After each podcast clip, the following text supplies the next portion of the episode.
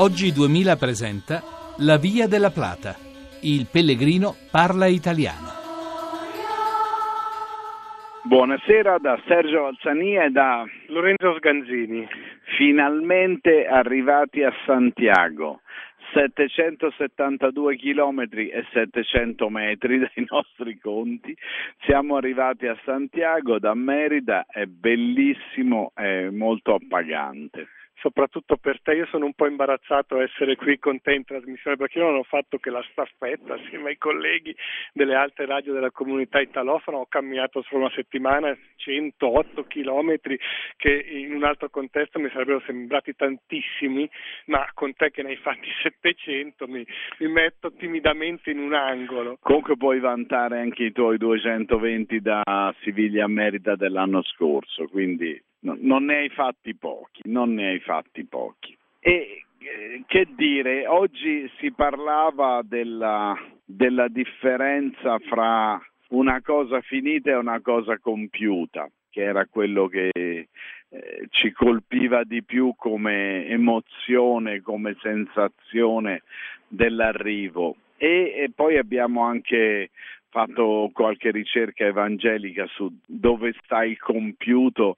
rispetto a dove sta il finito, che eh, il compiuto, il perfettamente compiuto sta in un punto solo della storia del mondo, dell'universo, della creazione e quando poi il Cristo sulla croce nel Vangelo di Giovanni dice tutto è compiuto prima di morire in questa compiutezza di un punto solo che poi è estranea all'esperienza umana.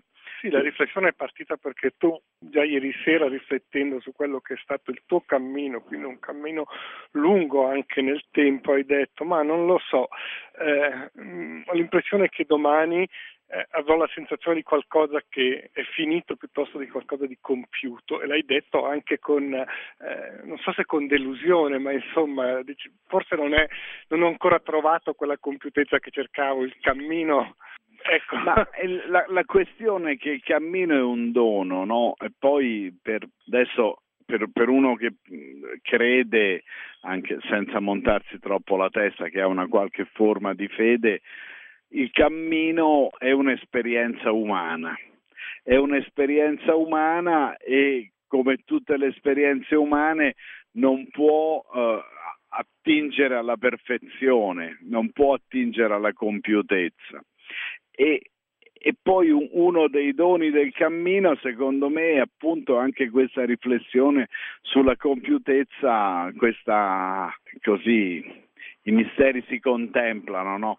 questa contemplazione del fatto che noi riusciamo a finire qualche cosa, ma a compierlo in maniera assoluta eh, no, perché poi la vita ci chiama ad altro, la vita è qualcosa di diverso, di più complicato per noi e quindi il, il compiuto ci sfugge. Ma per me è difficile seguirti in questo discorso forse proprio perché non ho, non, ho, non ho, vissuto gli oltre 30 giorni di cammino che hai fatto te. Quindi se devo pensare alla mia esperienza, eh, per me queste giornate sono state delle giornate di felicità, di gioia e di vita, quindi non, non, non ho cercato o non ho sentito il, il bisogno di, di, di, quello che hai detto tu, di arrivare in, alla fine di un'esperienza, ma anzi proprio provato il contrario, dire qua ci sono, qua sto vivendo, qua sto facendo qualche cosa di diverso, sto deviando dal mio percorso quotidiano, sto incontrando persone, sto andando in luoghi dove, dove non arriverò mai,